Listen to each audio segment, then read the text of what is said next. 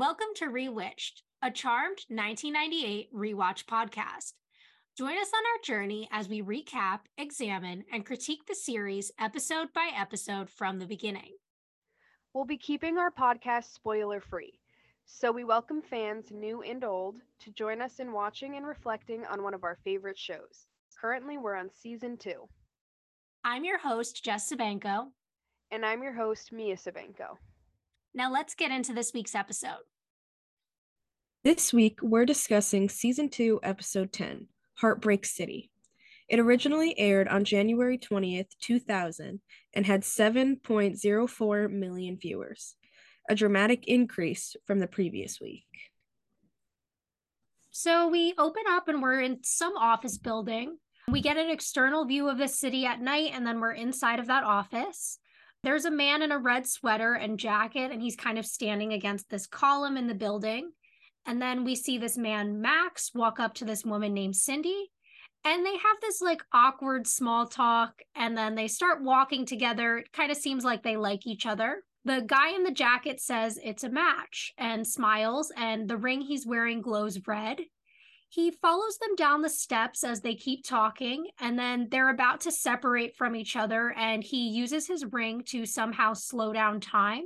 And he says to Cindy, I know those last few loves of yours didn't work out. You've been hurt and you're scared, but you've got to take a risk if you want to find the real thing. And Max is real. Open up to him. And then he turns to Max and he says, And Max, Cindy's love and compassion await your discovery, but she's afraid you're still in love with your ex wife. You've got to reassure her. Now, life is short, you two, so have a better one together, okay? And then his ring glows again, and time goes back to normal as he walks away. And the two of them turn back to each other and decide to go get coffee together.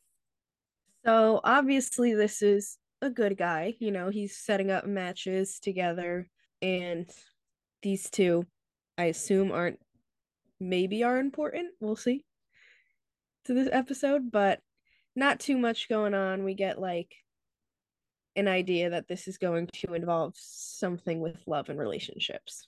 Exactly. Like he's using some type of magic ability to set up couples. That's kind exactly. of what we're getting here. And then in the alleyway, the guy in the jacket walks out there and he's attacked by a demon in dark clothes. And the demon says, Hello, old friend. I've been looking everywhere for you. And we find out that the demon's name is Drazi. And he keeps throwing him around and then starts talking again. And he says, You couldn't leave it alone, could you? You just had to get involved. And the guy in the jacket says, You crossed the line. And he's like, Cross the line. I am the line. You're the one that went too far, and now you're going to pay. And he reaches his hand into his chest and is like twisting it, like he's twisting his heart or something. And then he says, You're killing me. He's like, I'm going to do a lot more than that. How does this feel, huh? I could tell you. I know now, thanks to you. I know what it feels like to have your heart ripped out. You don't want to feel that pain, do you? And then he drops him to the ground and steals his ring. And then we find out that he uses it to slip in between heartbeats and plant thoughts of love. And then he says he's going to borrow it and use it to tear apart some of your more recent unions. I'm going to turn love into hate, and that hate is going to slowly and very painfully kill you. And in the end, you're going to wish that I had ripped your heart out.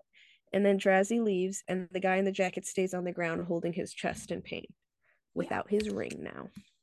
So, so, like, Drazi is high drama, and I love it. I know. Like, we don't know exactly what happened there, but kind of get the idea that he, that, uh, the guy in the jacket messed with someone that Drazi loved yeah, there's some type of history between the two of them, and yeah.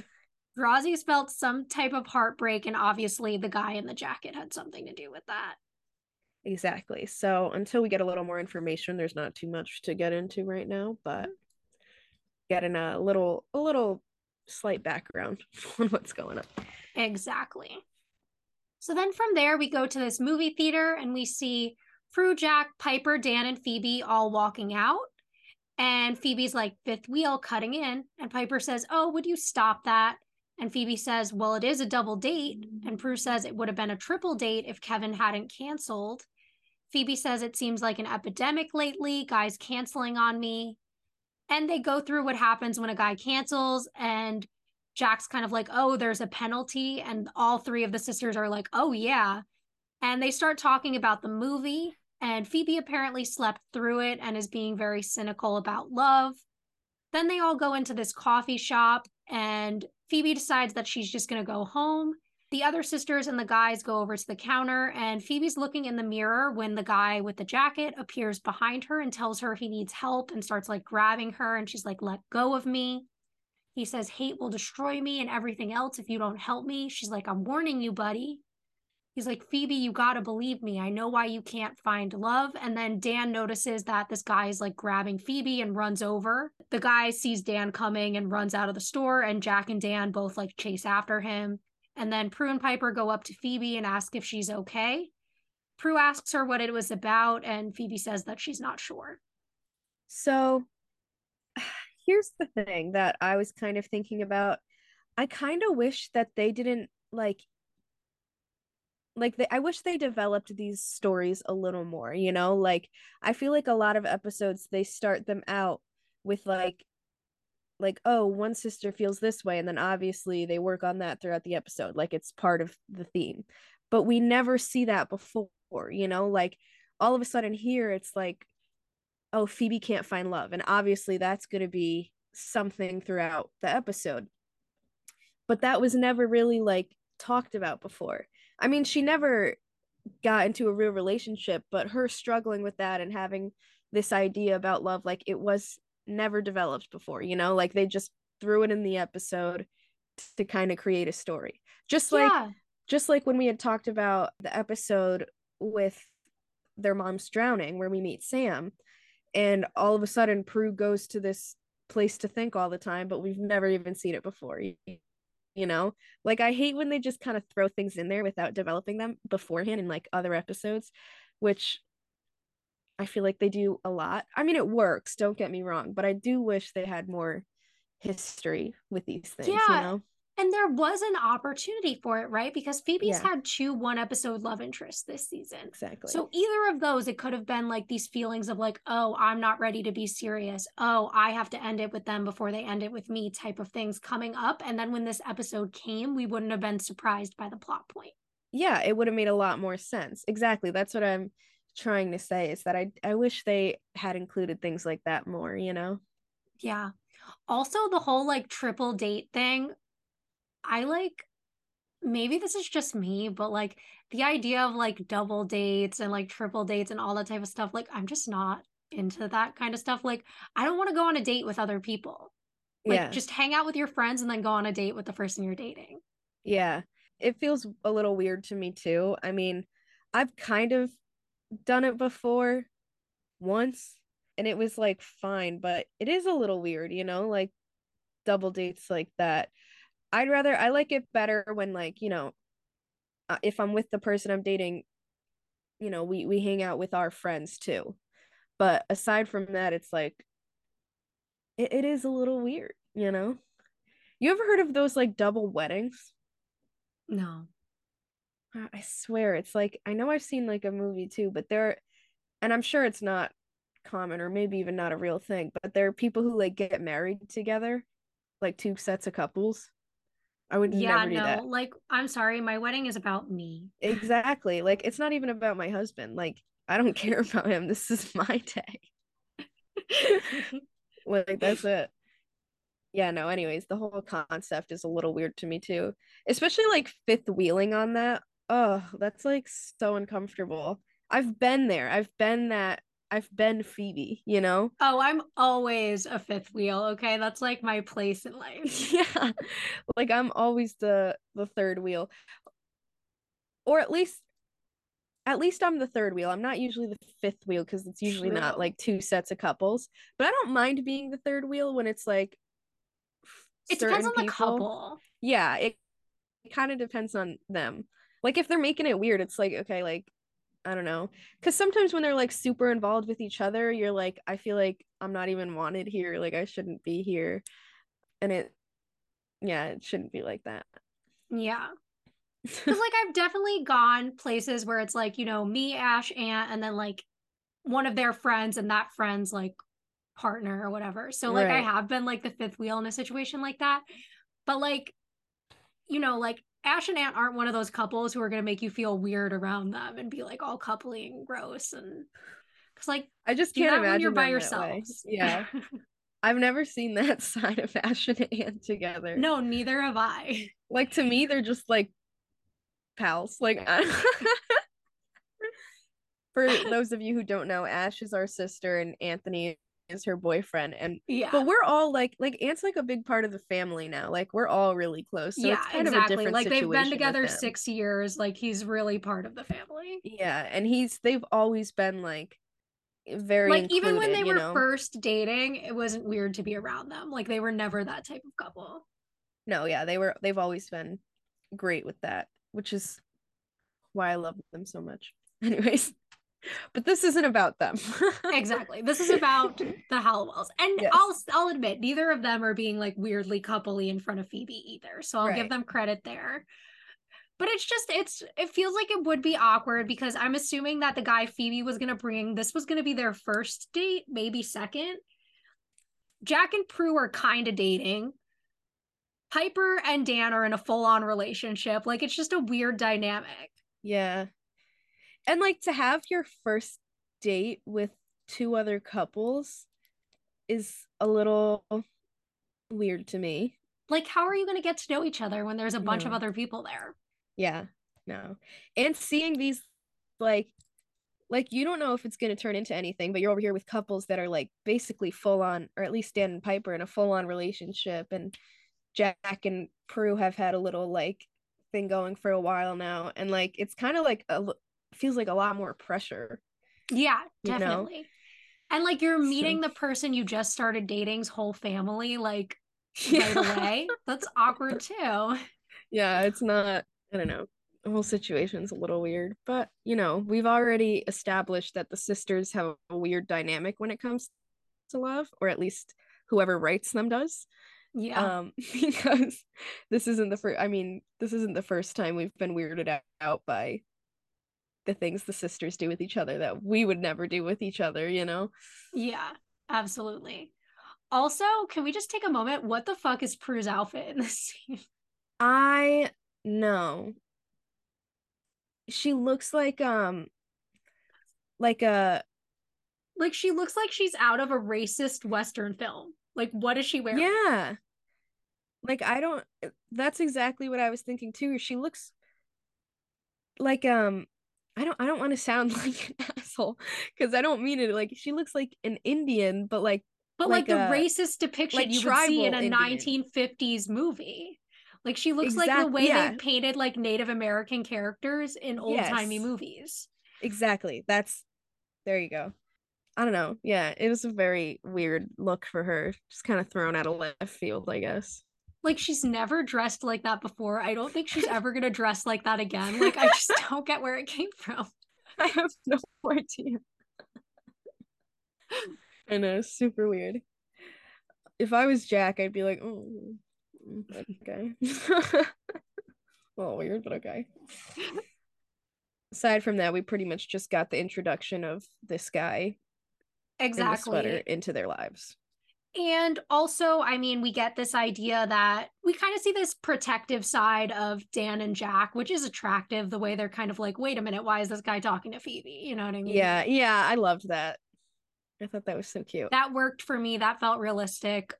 And you know, I wonder what Phoebe's kind of thinking about what this guy said and how that's Yeah. going to play out. Can't wait to see. All right. So then we hear the theme song, and then we're back at the manor. It's the next morning, and Phoebe is knocking on the door to Piper's room and then goes in and sees that her bed wasn't slept in. And then the same thing with Prue's. So then she walks downstairs and the phone rings, and it's Prue calling from Jack's house. And sh- Phoebe's like, Did that coffee keep someone up all night? Prue's like, okay, believe it or not, all we did was talk. We talked about everything. It was really great. And she's like, really? How did he react to the witch part? And Prue's like, cute. Where's Piper? And Phoebe tells her that she's still at Dan's and says, Hey, if only I'd bagged Mr. Creepy, we could have scored a Halliwell hat trick last night. And Prue's like, Don't be mad. She's like, No, I'm not mad. I'm thrilled for both of you. I mean, it's been a long time. You deserve to be happy. And then Mr. Creepy appears behind her and is like, You're going to need a new lock on that back door. And she turns around and kicks him in the face, and he falls back onto the stairs. And Prue is still on the phone, and she's like, Phoebe. And she hangs up and gets up and like runs out of Jack's house. And then Phoebe is in the fighting stance, and Mr. Creepy's like, I'm getting rather used to you kicking love in the teeth. And she's like, Who are you and what do you want? And she said he says more importantly, I know who you are, Phoebe. That's why I'm here. I need your help. Charmed ones kind of helped. And then he says that he's Cupid, and she looks unsure. So I like this little scene, you know, um, the way Phoebe's kind of going to their rooms and stuff, all of that, and then her little phone call with Prue. I think it's very cute. I think it's very realistic. I think it's funny. Mm-hmm. And then, you know, we of course get this scene with Mr. Creepy, who turns out to be Cupid, um, which I think, yeah. you know, we were kind of getting hints at that at the beginning, and now it's been made explicit for us. I like all this setup, and this scene really works for me. I liked it a lot. Yeah, this scene definitely worked for me too. Like you said, the whole phone call, the cute little herd checking for Prue and Piper, and then him coming in and them their banter like that. It, it worked for me. I think this is also is this the first time someone approaches them as the charmed ones looking for help? Yeah, like knowing who they are. Yeah, I think so. Like we haven't seen many like sources of good magic in the show other than the whitelighters so far. So seeing another like force of good who kind of like is like you're the charmed ones i need your help is a really interesting thing the show's yeah, setting up here. And i wonder if it'll keep happening. I never thought about it. You're right. Yeah i'm curious to see how like if they continue things like that people approaching them so then we're over at Dan's house, and Dan walks into the bedroom with a tray of food, a box of jewelry, and a rose for Piper, who's still laying in bed. And she opens the box. It's a heart shaped necklace, so cheesy. And he's saying that if she wants to, she can take it back. And she moves closer to him and like they start making out. And then Phoebe appears in the doorway and gets Piper's attention. So she freezes Dan. She's like, Phoebe, what are you doing here? How did you get in here? And Phoebe's like, We've got a big problem. And she brings in Cupid and introduces him. And he says hi and that he's sorry to interrupt, that he's glad to see that things are working out with her and Dan. Phoebe tells her that she needs to come home. And Cupid says, Yeah, a demon stole my ring. And he's going to use it to find all the loves that I've put together so he can destroy them, which will in turn destroy me. Phoebe says that he's telling the truth. The demon of hate is called Drazi, and he's in the Book of Shadows. Phoebe already started working on the vanquishing potion, and Prue's on her way home from Jack's. She's like, okay, hurry, kiss very fast. And then the two of them leave, and Piper goes back over to Dan. He finishes asking her if anything's the matter, and she says, Yes, there is, but not with you. There is absolutely nothing the matter with you, but I do have to go. And Dan, of course, is super confused by this. She thanks him for the necklace and tells him she'll be wearing it tonight at the club and then kisses him again and leaves. Um, so side note, because this is the second time we've seen this for Piper. Why do TV shows like to put women in like men's dress shirts to like show they had sex? It's like really weird to me because like I've never once stayed at a guy's house and borrowed like their dress shirt as my thing to sleep in. Like normally you would wear like sweatpants and a t-shirt or something. Yeah. It's, it's not their so business attire. Especially like if that's what they just wore on the date and then you like they you know you're taking off all your clothes whatever. Like I wouldn't want to put on someone's dirty shirt that like I know they just wore that night, you know like like it doesn't make any sense to me, you know. I'd be like, "Can I borrow some PJs or something?" Literally, like you would either borrow like other clothes for them, like you're at their house, they have a whole closet, or yeah. like you would just put your old clothes back on. Exactly. It doesn't it's so unrealistic, but they do that a lot in shows. Like every show and movie to show that they slept with each other or something, they always put them in men's dress shirts. Like literally, they could have put her in like one of his t-shirts and shorts, and we would have gotten the same impression. and it Oh, would have yeah. seemed more real. it would have been a lot more realistic. Like we get it, you know. Uh, you know, we see their relationship is developing more. We see Dan is like this cheesy romantic kind of guy, which I think Piper's the same type of girl. So I see that dynamic working for them. yeah, I agree. I I see it working, which is again why it's kind of hard for me to tell whether the show wants us to support their relationship or not. So, I think the picture that I'm getting here is if Piper were still normal, right? If she had never Mhm. walked into the world of being a witch, they would be a perfect couple. yeah. It's so true. How unfortunate. So now we are at a coffee shop and we see Cindy and Max from the first scene are sitting at a table together outside. And inside a, hand is holding up a cup of coffee and wearing the ring. And then this time it glows green instead of red. And they get up from the table and we see Drazi in the mirror watching them. And he says hello young lovers. What a line. Hello, young lovers. hello young lovers I love it Anytime I see a couple together, that's just what I'm to say. next time like Ant's over, can you please just walk in and like say that to Be like, hello, young lovers. please? that would be hilarious. All right. That was not really much of a scene, so I mean we can just yeah, just a little setup. Um, yeah. so Obviously then we're, planning on breaking them apart. Yeah, we get the idea that he's going to do something to the two of them. Exactly. So then we're at the manor, and the sisters are sitting on the couch, and Cupid is kind of standing across from them. Prue doesn't buy it. She's like, We're actually supposed to believe you're Cupid. And he says, So you guys can believe in warlocks and demons, but not me. And Piper and Prue ask about the chubby baby and bows and arrows, and he asks about warts and hooked noses and pointy hats. Prue asks for him to show them something supernatural, and he tells her that his power comes from his ring. That's how he gets into people's hearts to awaken love. And they still want proof of who he is. So he says, Fine, Dan, Jack, Clay. Then he turns to Prue. He says, Andy, my sincerest condolences. Eric in London, Alan in college. Then he turns to Piper and says, Not Jeremy the Warlock, Joe in college, Barry in high school, Tim in eighth grade. Then he looks at Phoebe and he says, Ken, Kyle, Steve, Mike, Ken again, Brian, Joel, Martin, Peter, Paul. And as he's like going through the list, Prue and Piper are like looking at her with shock.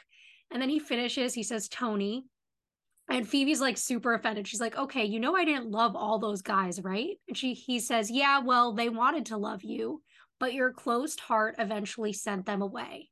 She says, I don't have a closed heart.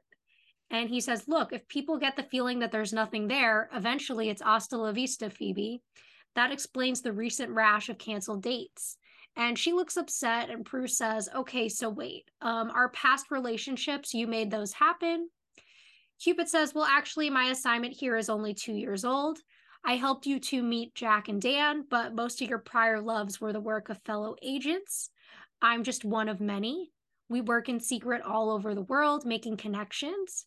Piper asks if he connected her and Leo, and he says no, that was the work of the two of you. Those connections were forbidden to make for obvious reasons. And then Phoebe wants to kind of like move the conversation back to her, but he says that they don't have time. They need to finish the potion. He says that him and Drazi can sense each other, so they'll be able to find him. And then he tells them that they're in danger. He says if Drazi succeeds, eventually he, he'll kill your ability to love. And believe me, that's a face worse than death. And they all look at him.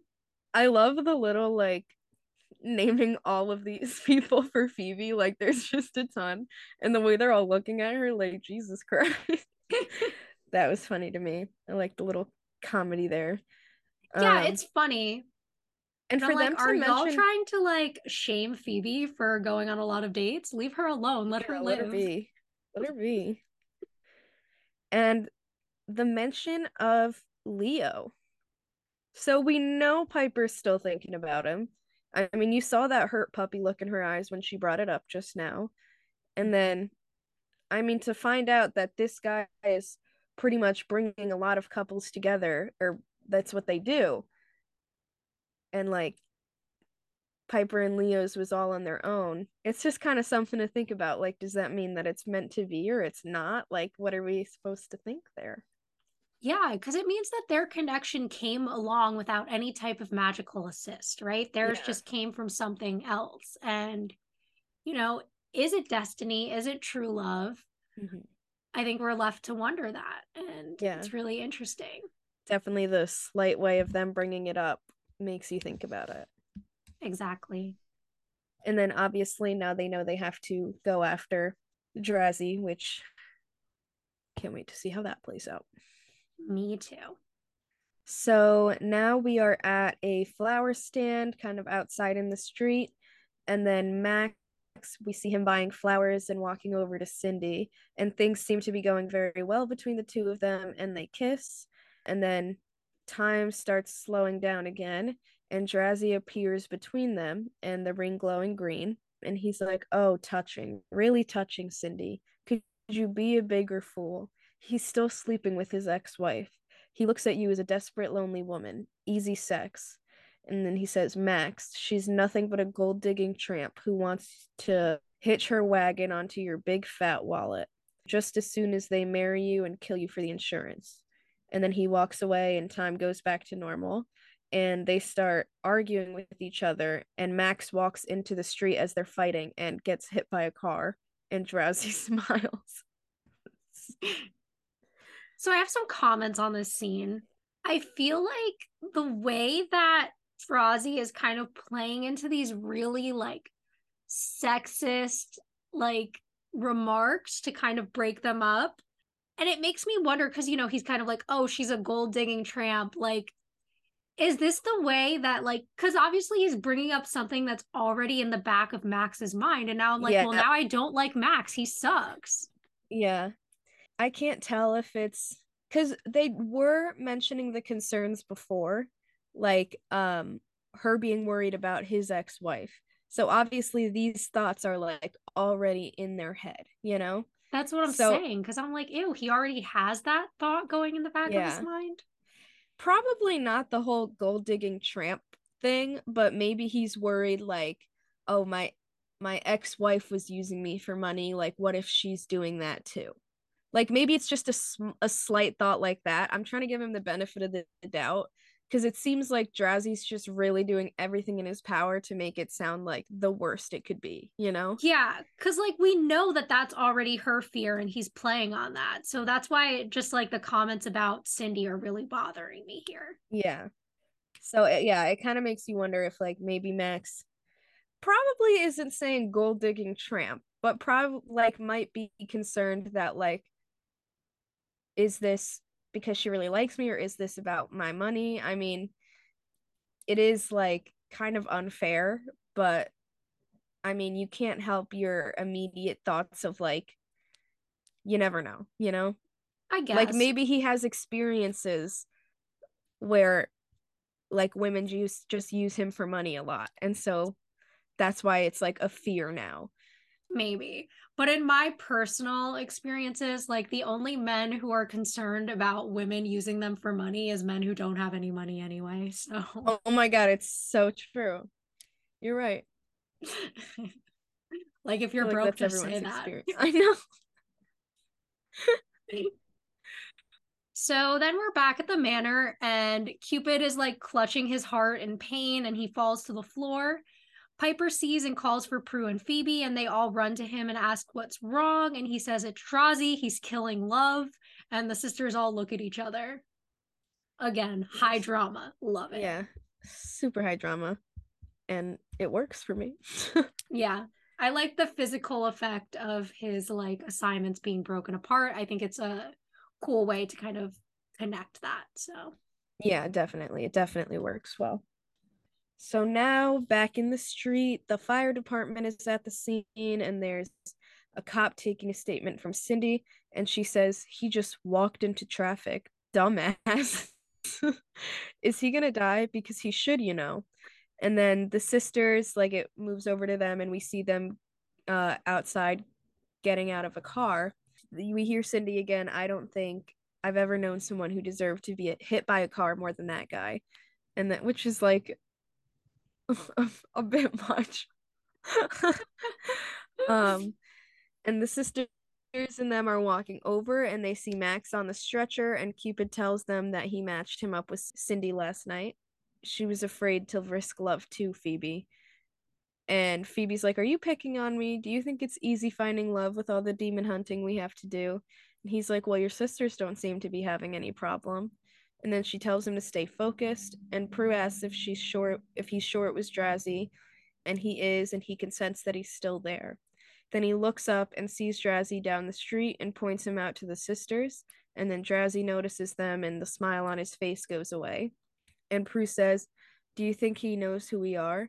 and we see Drazi like start leaving and Piper's like apparently and then Cupid asks if they have the potion and they do so they all go after him and they're struggling to figure out how to stop and catch up to him uh, and then Prue falls down and astral projects to where he is and Drazi's like what and Prue says surprise and she tries to move him with her power and her but apparently her astral self doesn't have powers so she picks up a piece of wood instead and hits him, and he falls down. And then she astral projects back into her body. And then they explain to Cupid what happened, and Prue tells them that she slowed him down and for them to go get him and she'll catch up. And they all start running.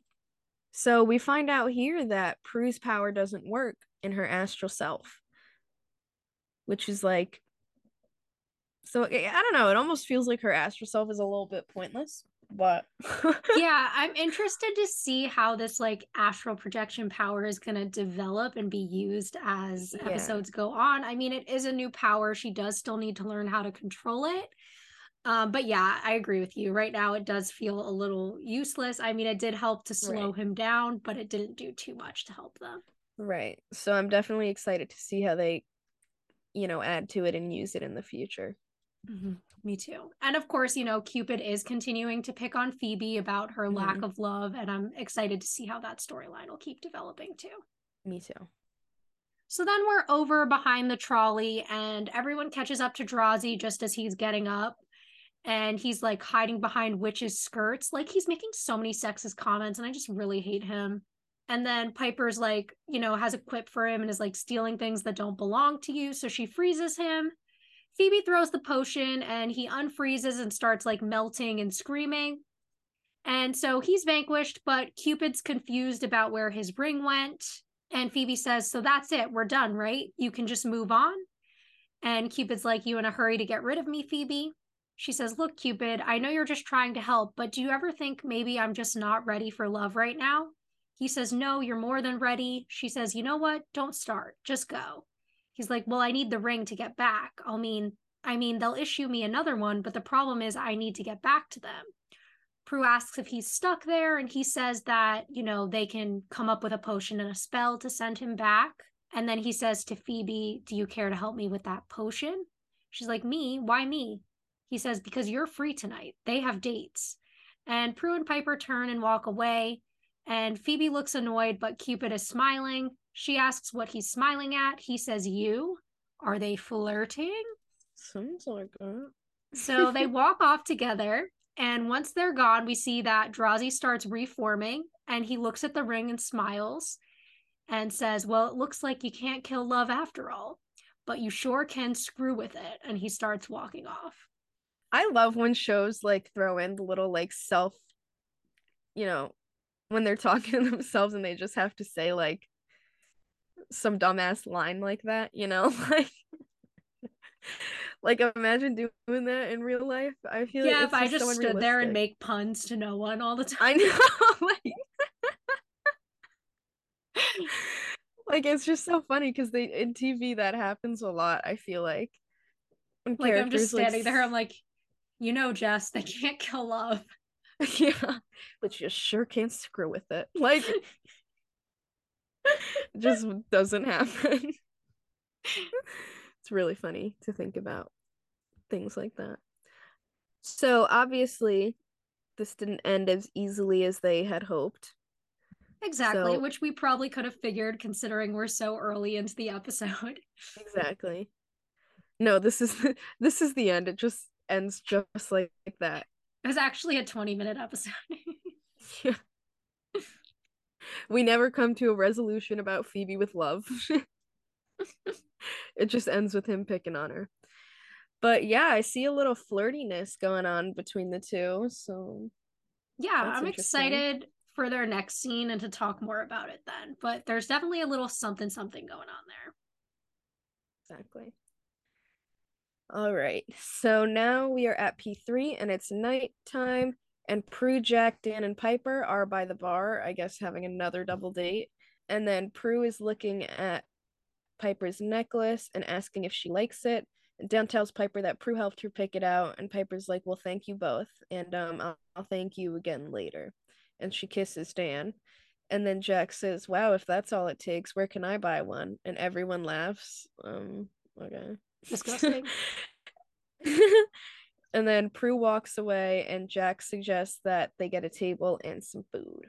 Uh, hmm, a little gross, but we'll so gross. I am Jack. Like we this is I think this brings me back to what you were saying a couple episodes ago about how he kind of puts on a show in front of other people Yeah. because we got this thing that like last night when it was just him and Prue, right? They talked all night. It was very nice. It was very romantic. But then they're in front of another couple and he's making these like gross sexual comments. Exactly.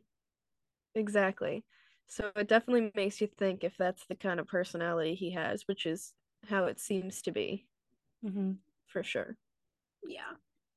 But I think it's cute that Dan went to Prue to like kind of pick out a gift for Piper. I feel like that's very realistic. Like I know that Yeah, that was adorable. couples I know like they'll go to like someone else and be like, "Oh, do you think like like for example, like a lot of times when Ant has picked out gifts for Ash, I mean, I don't have good taste and stuff like that, so like he'll go to Amanda and be like, "Oh, do you think Ash would like this?" You know what I mean? Right, right. It's very sweet. It is. So then we're at the manor and we're in the kitchen. And Phoebe and Cupid are working on the potion together. And she's saying how she can't believe she's stuck here doing the grunt work while they're. And he's like twisting the night away. Don't blame them. She says she's not blaming anybody. It's just she's here. And he says, stuck with me. He says, I'm sorry, but did you do something specific to tick Drazi off? Or did he just find your honesty to be a complete and total pain in the ass? And he tells her that Drazi fell in love with a mortal woman and he redirected her love towards a mortal man away from Drazi. She's married now, very happy, but Drazi blames me for denying him love. And she says, So are you telling me that demons love? And he says, Uh huh, frighteningly so. Love of evil, love of fear, sometimes love of the very things they hate. In this case, a human being. You know, if a demon can open his heart, there's hope for you too, Phoebe. And she says, My heart is not closed, it's open, just not to everybody. And he says, No, your heart is closed. She says, I'm picky. He says, No, you're terrified. And she's like, Of what? What am I terrified of? And he says, I don't know. You tell me. And she doesn't want to play this game. So she starts stirring the potion, but she's doing it wrong. He goes up behind her and like puts his arms around her and is like helping her stir. Mm-hmm. And they're like very close to each other. And he tells her the key ingredient is desire to go home because home is where your heart is. And he asks if she's afraid of loss. And she says, I swear, if you barf up, it's better to have loved and lost than to never have loved at all. I might just have to. And he starts laughing, and she leans back closer to him after smelling the potion. And he says, So tell me, what has not loving gotten you? She says, It's kept me safe. He asks what from. She says, People leaving. He asks if it's about her mother. She says, Yeah. He says, And your father. She says, And you. He says, Are you falling for me? And she moves away and says, No. He says, Ladies and gentlemen, Phoebe Halliwell, running away from love. You're Cupid, okay? You're what you're the one that's leaving me. He says, Look, Phoebe, what I am is the potential for true love. That's all. Because once you let love in, it'll never leave. Don't confuse the message with the messenger. It's what you've always done. See, messengers make mistakes. They get lost. They run away. They even die. But their message, open your heart, it comes from life itself. Hear it for my sake and yours. and they look at each other and then she looks down. So I like that we're coming back to this idea of can demons love? You know, I know we've talked about it before in previous episodes and I guess I guess that they can, you know, but I feel like we also get told sometimes that demons can't love. So it's a little inconsistent, but you know, I guess we'll continue down the line, see if that kind of changes or we see any more consistency in those ways. Yeah, I'm interested in that too. I feel like the universe hasn't established clear rules for whether or not evil can feel what we consider to be love. You know, the way he's kind of talking about it here is that he's kind of describing love as this intense passion. So, what exactly that means, we can figure out as things continue to happen. But I totally agree that the show is being inconsistent about whether or not evil is capable of love as of right now. Yes, basically everything you're saying. I'm I'm wondering how they're gonna um continue it. If it's like they feel actual love, or if it's kind of like heat and passion that demons feel. You know? Yeah, I'm also like the way him and Phoebe are talking in this scene and like the kind of link there is between them, the chemistry. It's really interesting to me. Mm-hmm. And mm-hmm. I mean, we could talk more about it as we see more scenes with them throughout the episode. But like, there's definitely something there for Phoebe. And I'm wondering why it's kind of him of all people that she's, even though she's staying closed off to him, there's this little bit of something there. And it's really interesting to me. Yeah. I mean, I feel like it's not so much him as it is love. I mean, that's what he is. He is love. And I mm-hmm. feel like that's what Phoebe is really falling for right now. Like that idea that she can love again, opening her heart. It, like, because a lot of the way that they're talking when he's like, when she's like, I'm afraid of leaving, like, or people leaving like you and it's like well you guys just met so does she mean like him or does she mean love you know like mm-hmm. so i, I kind of can't tell which is which sometimes i feel like this is more of just a way to open her up a little. I don't see it as like a long lasting thing but you never know you know? I don't know exactly how it is.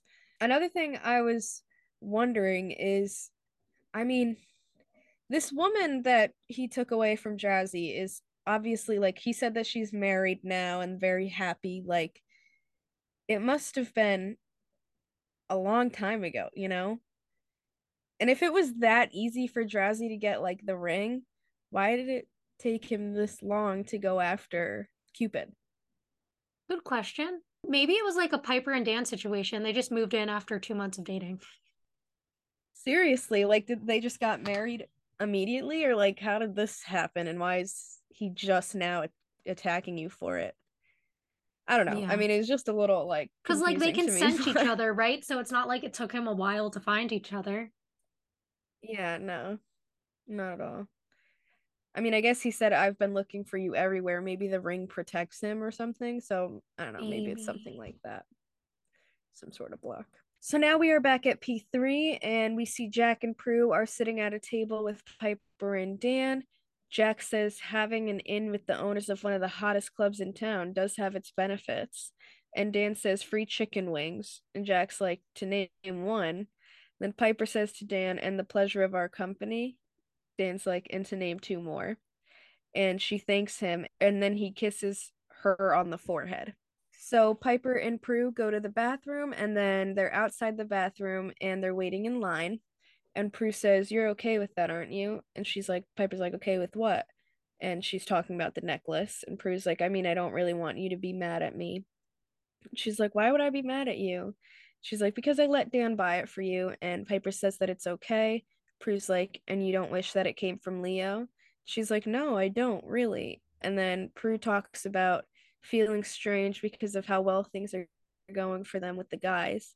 She says it feels like they're finally finding a balance in their lives between the witch stuff and the regular stuff. Piper says, except that there's still our little secret. She's like, Oh, Piper, everybody has secrets, including Jack and Dan.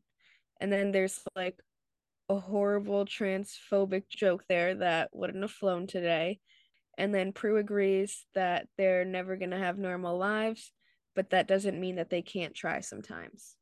And then Piper says, with someone like Dan, perhaps?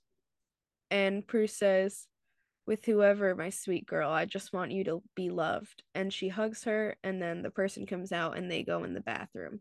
So, I mean, the transphobic comment, just no good. Why do they have to throw that in there? Didn't like it. Um, but as far as the rest of the scene goes, I mean, overall, this is a really good sister scene. I like the girl talk that we're having where Prue's asking her about Leo. This is the second time this episode he's coming up. And I'm really interested in kind of what's still there between them. I feel like this is like we were doing last season. They're dropping hints of a return for Leo. So I'm interested to know when that's going to happen and what's going to happen when he comes back. Because mm-hmm. it seemed like last time they saw each other, they did have that final goodbye. We're not going to work together anymore conversation.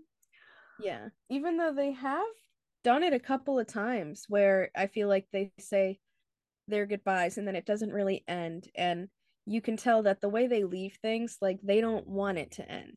Mm-hmm. So we kind of always have this idea floating in our heads that maybe Leo is going to come back. Exactly. You know? Yeah. And now they're mentioning here they are mentioning his name again and again. And, you know, obviously it's not over between them. Yeah. At least it doesn't seem like it right now. It reminds me of like in the notebook when he's like, it wasn't over. It's still not over. Like that's how I feel about yeah. Leo and Piper. Seriously. So back at the table, we see Jack and Dan and they're talking, and Jack says, Dan, I'll never understand the whole tandem pit stop thing that women do. And he's like, Yeah, speaking of mysteries, you know, Piper has this strange habit of just sort of and Jack finishes his sentence and is like vanishing. And he's like, Yeah. He says Prue does it too. And Dan's like, I figured that. Does it bug you? And Jack's like, A little, but I'm not gonna give her the third degree about it. And then Dan says, No, it's like time just stands still for seconds. And when it starts up again, she's like a totally different person. And then Jack says that he should ask her about it. Um, and he's like, I know, I have. And she gives me the runaround. And then Jack's like, then don't ask. And he nods. And Phoebe and Cupid walk up, and she asks where Prue and Piper are, and Jack tells her. Then he notices Cupid and asks if they've met before, and Dan agrees, looking he look saying he looks familiar, and he's like, I've been around. And then him and Phoebe walk away, and Dan's like, see, and that's another thing. There's strange guys that always show up at their place. They pop in, they pop out. Who the hell are they? and Drazi walks down the stairs. We see him coming down. And Jack says, It sounds like someone's falling in love. And he's like, Yeah, maybe. And then he drinks, and Jack laughs. And then we see Drazi's ring glow green as he looks at the two of them. So, you know, I like the guy talk here. I like that they're kind of opening up to each other about the relationship. I like the way that, you know, and this is giving me another impression that the same way that Prue can't really be super serious with Jack. Like it doesn't seem like he's that serious about Prue yet either, because he's kind of like, well, just don't ask her. You know what I mean? Just kind of go along with it. And then there's this idea that Dan can't because the feelings he has for Piper are much more serious, as we say, see here, like he's in love with Piper. Yeah. That's why he's got more of these questions and wondering. And also the little hint drop about the like these people that come into their house these different guys like obviously you're talking about leo. Oh yeah. It, it's he's jelly. Yeah he's he's heard about it. And of course we get this idea that Drazi is gonna attack their couples next. Exactly and it as... kind of sucks too because the girls had mentioned that they were like it finally feels like we're finding a balance in in our lives. And that's got to feel like so relieving to them you know? Like they're finally getting the hang of things and for it to like maybe not turn out that way that they were expecting right after they just had that conversation is like ah. Yeah exactly. All right. Anyways. So then mm-hmm. we're back over by the bathroom. Prue and piper walk out as phoebe and cupid approach them and they greet each other and piper says that things are going well and prue says that it's early to tell but you know it's a maybe Phoebe has the potion and the spell ready, and Piper says they can do it in the stockroom. they're just going to go tell the boys that they'll be back in a few minutes, which to me makes no sense. But for plot's sake, I guess they have to return to the table real quick. yeah. You're So- already gone, so Literally, like just stay gone a few more minutes. yeah. But whatever. So they go back to the table and they sit down, and time slows down, and Drazi walks over. He says, Dan, Piper still loves Leo, always has, always will. You are nothing more than geographically desirable. After all, a girl can't get much closer than the stud next door. Then he goes, Jack, Jack, Jack. Does the term transition man mean anything to you? Well, it should, because Prue is using you.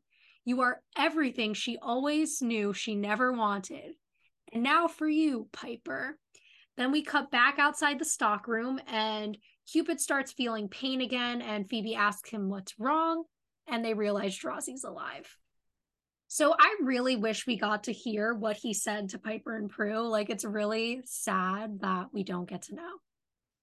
I know. I was thinking the same thing. Like we never got to hear what he used against them, which it doesn't. I mean, I assume Prue was something like, "Oh, he's just using you for sex," blah blah blah.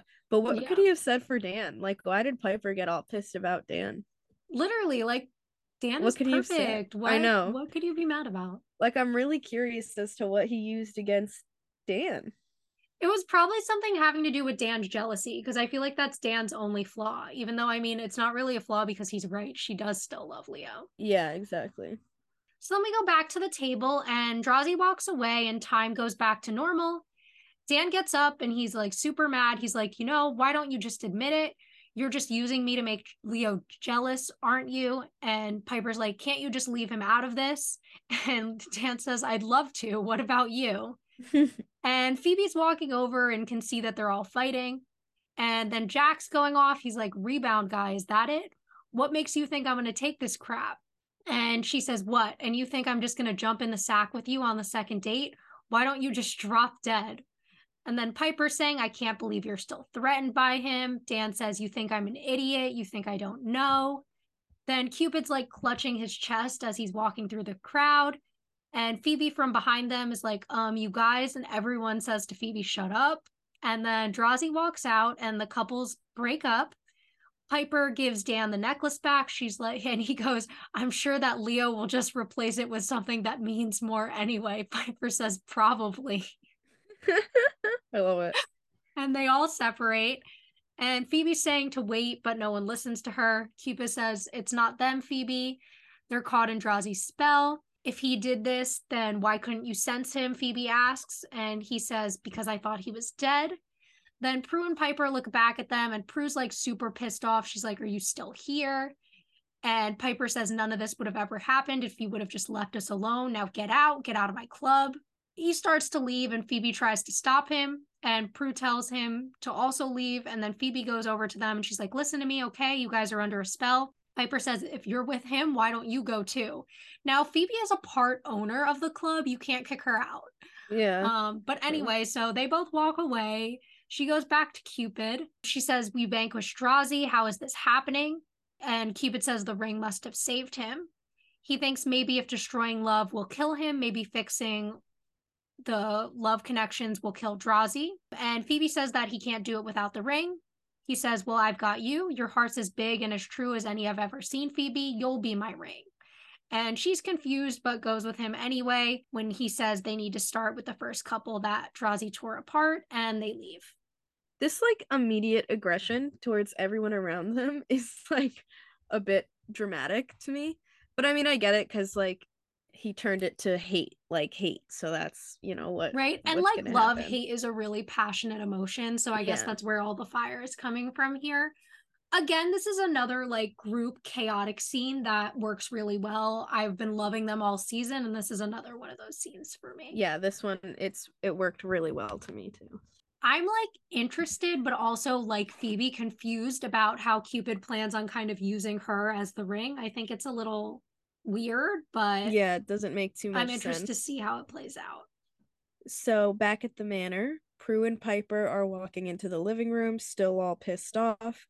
And Prue's like, I cannot believe Jack. And she's like, Jack, what about Dan? we're out on a date and he accuses me of being in love with someone else. Prue's like totally out of line. And they sit down on the couch. Piper's like, we're better off without them. And she says, well, it's certainly not worth crying over. And Piper's like, I have never hated someone so much in my entire life. Prue's like, me neither. And then Piper says, although I have to admit, some of the things Stan said were kind of true. I do still think about Leo sometimes. She's like, and Prue's like, hmm, Jack wasn't wrong when he said I was on the rebound. And then she's like, still, it's all so weird. I mean, one minute the four of us are laughing and having a great time, and the next we're all acting like we hate each other. Then Prue starts to think about Drazi, but Piper says that they vanquished him already. Um, and then they kind of like cuddle up next to each other, and Prue's like, Jack's scum. And Piper says, so is Dan. And then they're like kind of joking around. They're like, Are you scum? And she's like, No, I'm not scum. I knew you weren't. And they both start laughing and having a little sister moment. so again, I like the conversation here. I like that, you know, Prue's kind of picking up on the idea that something's wrong, that it doesn't seem right, right? Because that they had these yeah. feelings, but they're kind of like rejecting it. They're like, no, we vanquished him. And then, of course, we have the little cute sister moment at the end. Exactly. And I like how, you know, again, these fears that Drazi kind of inspired in them are based on real feelings they have and like mm-hmm. what's actually below the surface, which again is why I think that gold digging comment bothered me so much in the previous right. scene. Yeah, no, I get it. Because it definitely stems from what they're thinking. Exactly. So then we're back at the office building, and Phoebe and Cupid spot Cindy and he wants Phoebe to go talk to her about their fears because they both have the same fears. So she comes down the stairs and Cupid says hi to her and she's kind of like, Do I know you? He says, No, but we know about you and we know about Max. How is he? And Cindy says, I don't know. She says she's sorry about what happened and starts to leave, but Phoebe follows her. She says, Look, sooner or later, Max's pain will go away, but yours won't. She's like, Excuse me? She's like, I mean, it hasn't yet, has it? The pain of love loss deepens if you don't deal with it. I know what it's like, believe me. I closed myself off to love too because I was afraid. You know what? Fear and love cannot live in the same house. And Cupid tells her that she's starting to get to her. She says it's because the people that we love eventually live leave us. So we've given up on love. And Cindy's like, You mean love's given up on me? Phoebe says it hasn't, it can't. Your fear of loss has left you paralyzed. Believe me, I know, but you can change that. You can take the risk and love again. And then she makes like a weird comment that Cupid tells her that is actually a reference to suicide. And then she like kind of goes back on it and tells her to go see Max and let go of her hate, her fear, and doubt and tell him what's in her heart. So she admits that she loves Max and then asks who they are. Phoebe says that they're messengers. And Cindy thanks them and then leaves. Cupid says, I'm starting to feel better already. You were good. She's like, I was good, wasn't I? He says, Yes, ma'am. She says, So why do I feel like that was more for my sake than Cindy's? And he says, Because to let love in, you have to overcome the obstacles within yourself. And she says they need to fix Piper and Prue's connections. He says the more couples they fix, the more Drazi will be after them. And Phoebe's like, Isn't that the plan? And he says, Yeah, I just want to make sure you know what you're getting into. And they look at each other, and then he walks away and she smiles and follows after him. So, again, more of that little like flirty banter between the two of them. Yes. Very adorable. Um, I like this idea of kind of having Phoebe be the one to relay the message to Cindy and get it through to her because Phoebe has the same fears and it's kind of like she's telling herself the same thing. You know, this is how she's working through it too, kind of mirroring her own emotions. Exactly, because I think they both have this feeling that they've been abandoned. So being able to connect on that and have this conversation, I think is really healing for both of them, like Phoebe was saying. Yeah. Although, I mean, Cupid did just get them together last night. He admitted that. And they're like acting like they've been dating for six years. Like, I do love him. Like you met last night. like relax. Well, I was thinking like they work together and they've kind of liked each other for a while as friends, and last night was like their first real date or whatever. So maybe True. she does have feelings for him, but you're right. It is soon to be like, I love him. Yeah, and like them being like, like you love him, you need to go to him, blah blah blah. Like, does she really? I mean, it wasn't the relationship wasn't that deep yet. but I mean, I get it. So now we are in the alleyway, and a couple is talking nearby, and Drazi approaches them and rubs his hands together like he's about to break them up too. And then we kind of cut to the hospital, and we see Max being pushed in a wheelchair by a nurse. And then Cindy approaches him with flowers, and he and says they didn't have any roses, and she apologizes, and he says that he didn't mean anything that he said either. And then back in the alleyway, we see Drazi is in pain and falls over, and he says, Cupid, you think you can undo what I've done? You're dead. And he gets up and starts walking. So, it is Drazi working. just loves talking to himself. I know. He really does, dude. Like, it's a little weird, but I mean, do you? Yeah.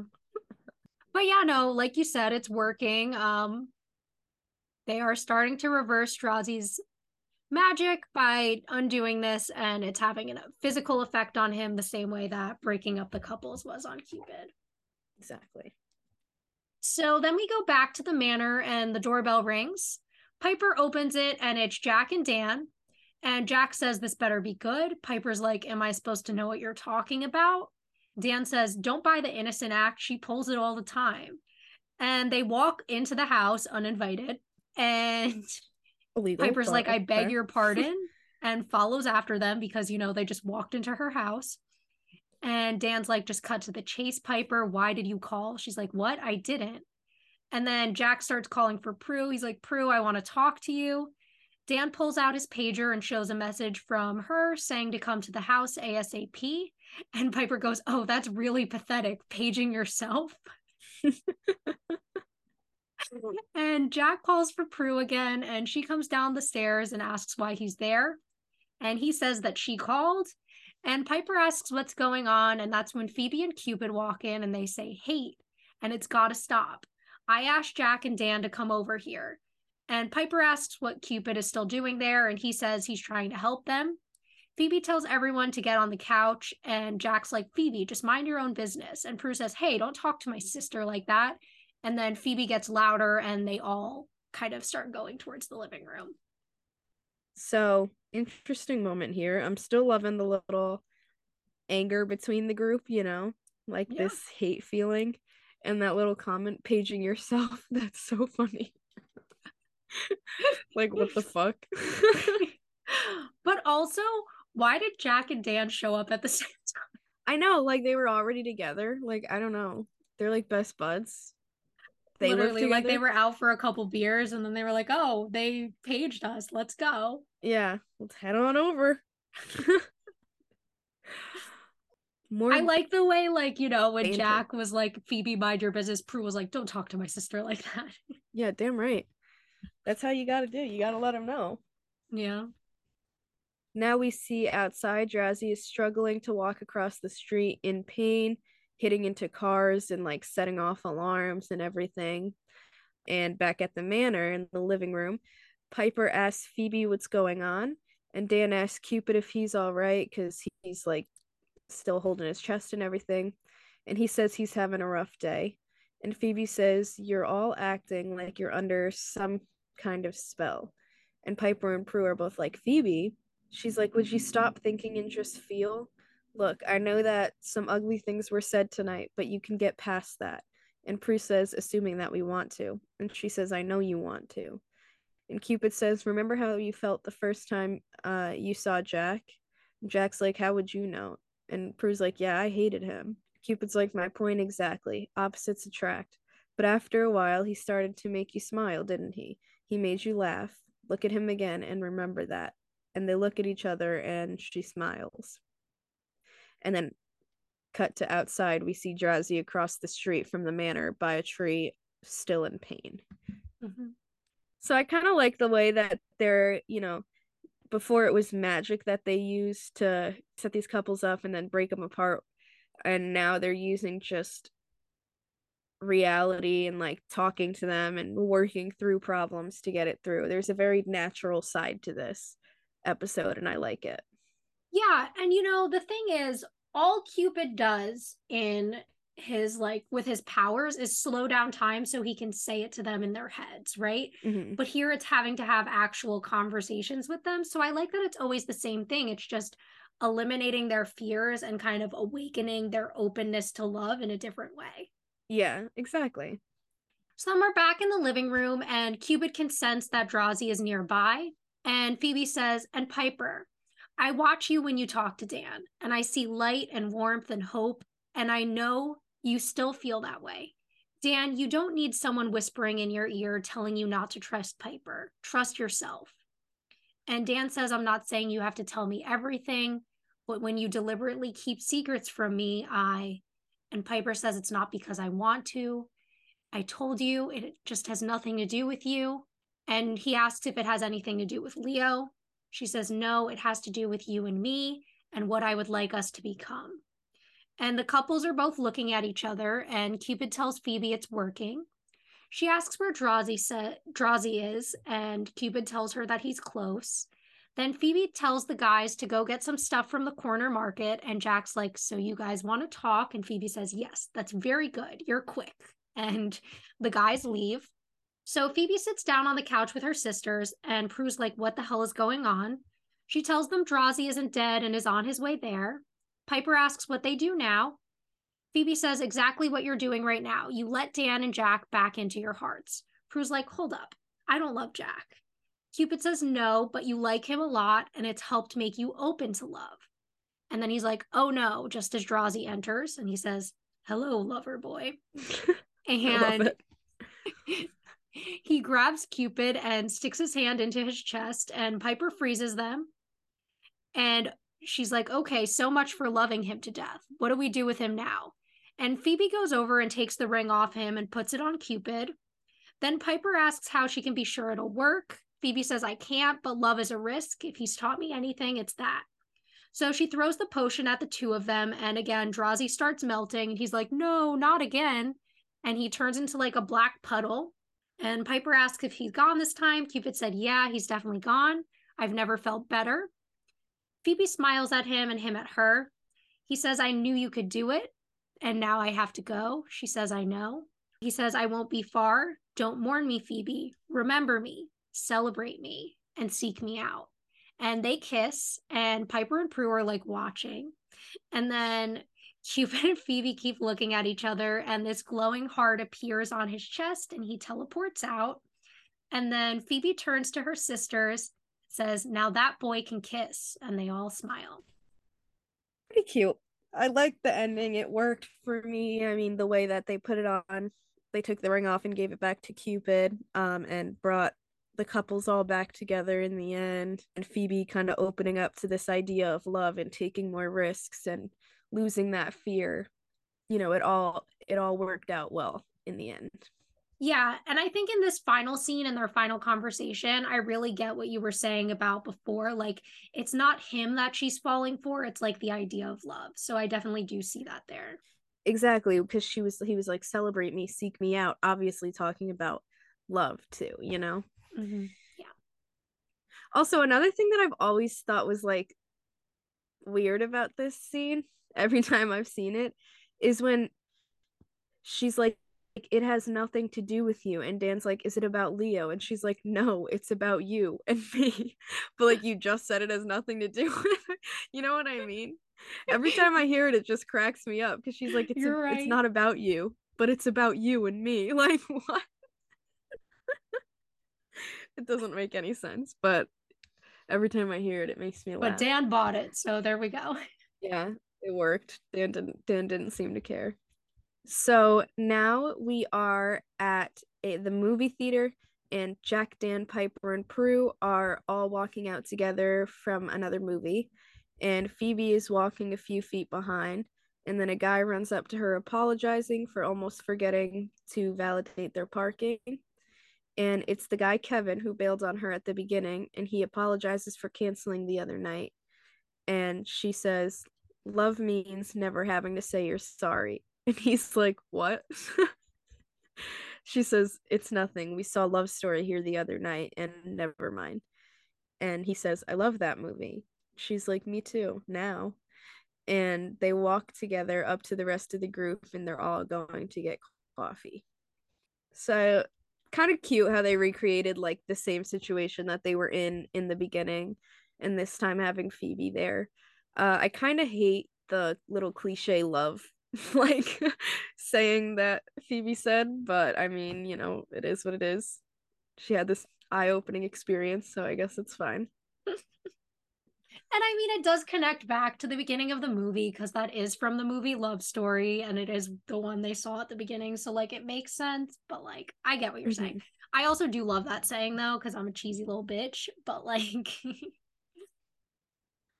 just a little little cliche. yeah, no, it definitely is. But they did it on purpose, and you can tell yeah. So it works no, for yeah, me. And you know, we get the idea that Phoebe's open into love, and they did do that triple date. Exactly. So are we gonna see Kevin again? Is Kevin gonna have a future appearance? I'm highly Is doubtful. Phoebe's new new love interest, or are they just introducing him for plot's sake and we're never gonna see him again? I'm definitely leaning towards that option. yeah, me too. definitely seems that way. I mean, he was in barely one scene. Literally got two lines. I don't think we're going to see him again. Yeah. Overall, I think it was a really nice episode. Season 2 has been full of like just hit after hit, you know, been so great this I would say I still think is a really good episode, but probably one of my least favorites of the season so far.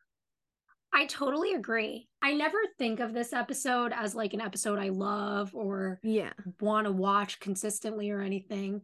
It's mm-hmm. not a bad episode at all. It's just considering all the episodes that came before it in this season, it doesn't feel as impactful to me. Like there yeah. are good moments and it's a good episode, but it's just not super strong and it's not really pushing forward any huge plots other than the little bits of Piper and Leo we see.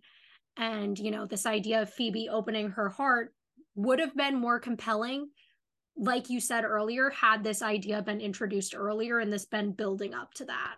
Exactly. Then this episode would have seemed more connected and more important to the season to the characters and everything you know? Yeah but totally. Exactly that's where i'm at with this episode still a good one just like you said you know? Yeah. Just not as good as some others we've already seen. Yeah. Thanks for listening to this week's episode. If you want to reach out to us or follow us on social media we're on instagram and tiktok at rewitched underscore pod. You can also send us an email to rewitched.pod at gmail.com and join us back next time for season two, episode 11 Reckless Abandon.